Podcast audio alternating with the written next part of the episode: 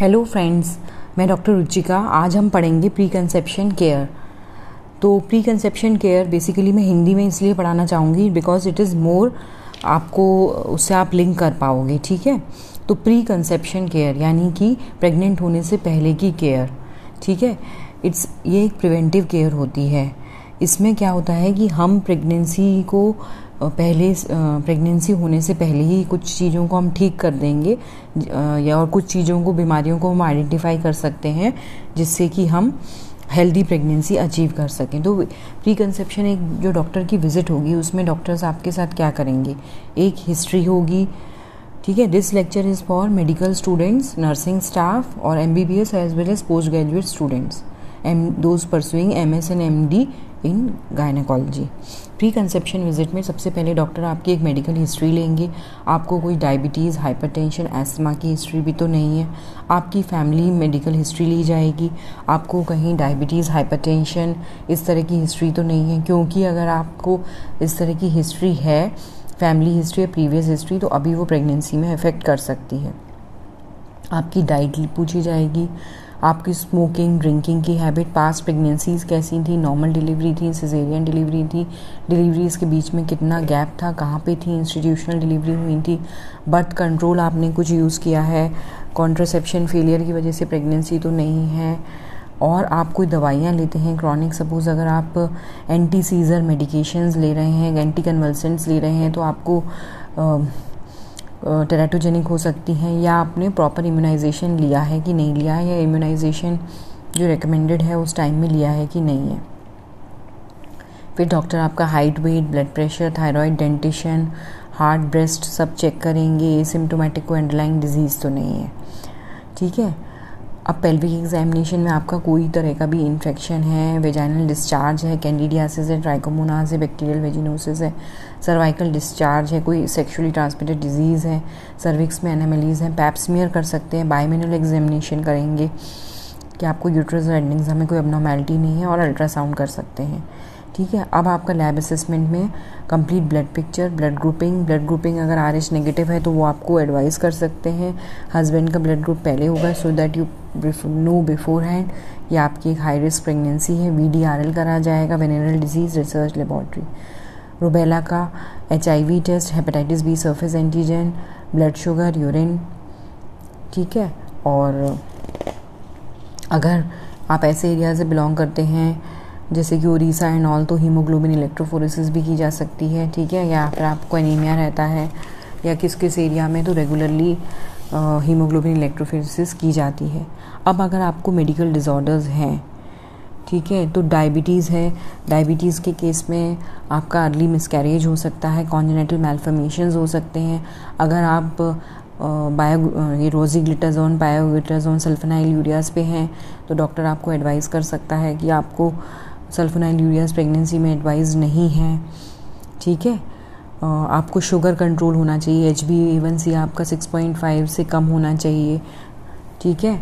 अगर आपका blood sugar बहुत ज़्यादा है suppose H B one A C nine nine point five at the time of if you are planning pregnancy तो doctor आपसे कहेंगे, पहले आप अपनी शुगर नॉर्मल कीजिए। वंस शुगर इज़ नॉर्मल तब आप प्रेगनेंसी प्लान कीजिए because at the time of conception उस समय शुगर का रहना सबसे ज़्यादा इंपॉर्टेंट है। अगर वो नहीं है तो कॉन्जेनिटल मेल्फॉर्मेशन बेबी में हो सकते हैं क्योंकि न्यूकल जो नोटोकोड होती है न्यूरल ट्यूब होती है, वो फ़र्स्ट मेंसेस के मिस होने से पहले ही काफ़ी हद तक बन चुकी होती है। ठीक है? एक्यूट कॉम्प्लिकेशंस अगर आपको कोई इन्फेक्शंस हैं डायबिटीज़ में भी कीटोएसिडोसिस हाइपोग्लाइसीमिया या क्रॉनिक डायबिटीज़ की नेफ्रोपैथी रेटिनोपैथी वो सब आपका पता कर लेंगे। डॉक्टर पेरिफल न्यूरोपैथी तो नहीं है, आपका थायराइड चेक होगा। अगर कोई एसोसिएटेड अगर हाइपर थायरॉयडिज्म है हाइपोथायरॉयडिज्म है, उसको करेक्ट किया जाएगा। ठीक है? डायबिटीज़ की ड्रग्स आपको प्रॉपर दी जाएँगी। सेल्फ मॉनिटरिंग सबके बारे में समझाया जाएगा। एंटी हाइपरटेंसिव ड्रग्स हैं, कुछ वो सेफ़ नहीं होती। सपोज़ अगर आप एज इनिमिटर्स पे हैं, या आप लो सरटान ये सब बीटा ब्लॉकर्स को अवॉइड करेंगे डायरोटिक्स को भी अवॉइड करेंगे, है ना?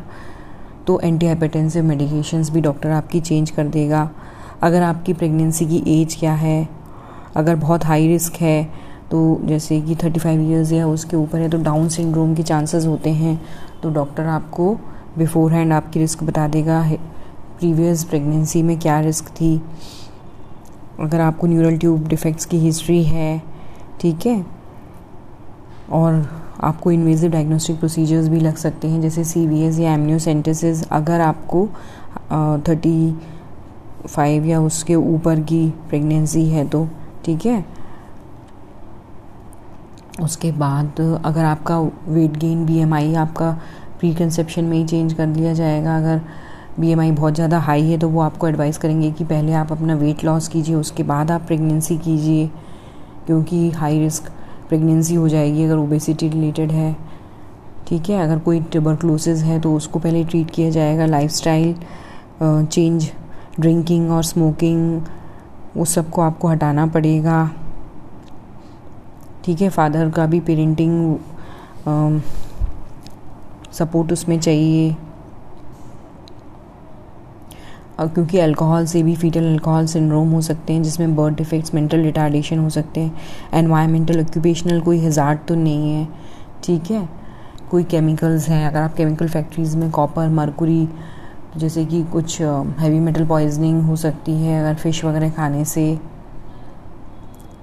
रेडिएशन एक्सपोजर तो आपको लेटेस्ट नहीं हुआ है एक्सरे या सीटी ठीक है? अम्यूज़मेंट पार्क राइड्स जो हैं लेटेस्ट वो हैं, वो हाई नेगेटिव जी फोर्सेस कर सकती हैं कोजिंग शेयरिंग इफ़ेक्ट्स जो प्लेसेंटल अब्रप्शन वगैरह कर सकती हैं, ठीक है?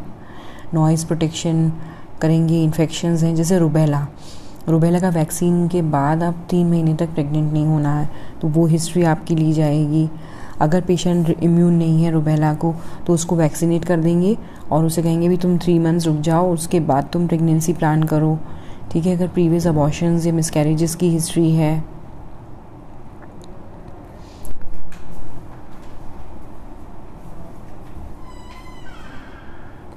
ठीक है एचआईवी पॉजिटिव कपल्स का स्क्रीनिंग और होगा कि हस्बैंड का भी करा लिया जाए। एंटी रेट्रोवायरल ड्रग्स पे डिस्कशन होगा। ठीक है कॉन्ट्रासेप्शन यूजेज के बारे में डॉक्टर्स आपको बता सकते हैं। अगर pregnancy as a result of contraception failure है या इमरजेंसी कॉन्ट्रासेप्शन के साथ वो हुई है, ठीक है ना? जैसे ओ के साथ हम जनरली एडवाइस करते हैं कि थ्री मंथ्स के बाद प्रेगनेंसी कीजिए। और आईयूसीडी के तुरंत बाद जो प्रेगनेंसी होती है, उस that can also be an ectopic pregnancy तो आईयूसीडी अगर है कॉपर्टी है तो it should be remove few months before the pregnancy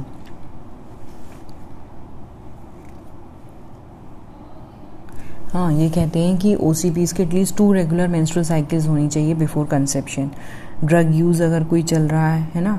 कई ड्रग्स आ गई कैटेगरी एक्स ड्रग्स जो होती हैं एफ़ डी ए कैटेगरीज अगर कोई फर्टिलिटी ट्रीटमेंट चल रहा है history of previous pregnancy with twin pregnancy है फैमिली हिस्ट्री है, या फर्टिलिटी ट्रीटमेंट चल रहा है, उससे मल्टीफीटल प्रेगनेंसी हो सकती है. आजकल जेनेटिक स्क्रीनिंग का बहुत इंपॉर्टेंस है. थेलेसीमिया या टेसैक्स डिज़ीज़ कंजेंगुनस मैरिज तो नहीं है।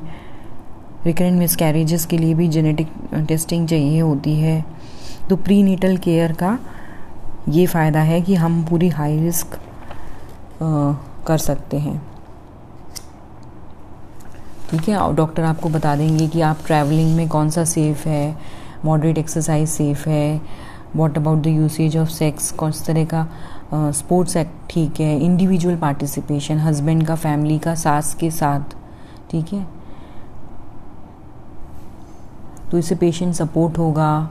आजकल तो इंडिनिटल केयर में गुड थॉट्स और इस सब का भी बहुत रोल हो गया है।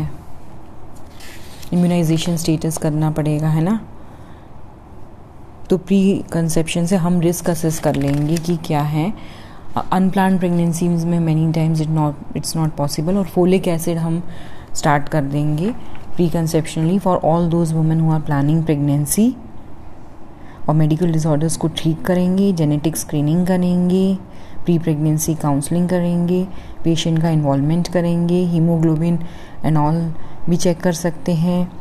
टीएसएच अगर थायराइड है तो उसको हम नॉर्मल करेंगे। ठीक है? Thank you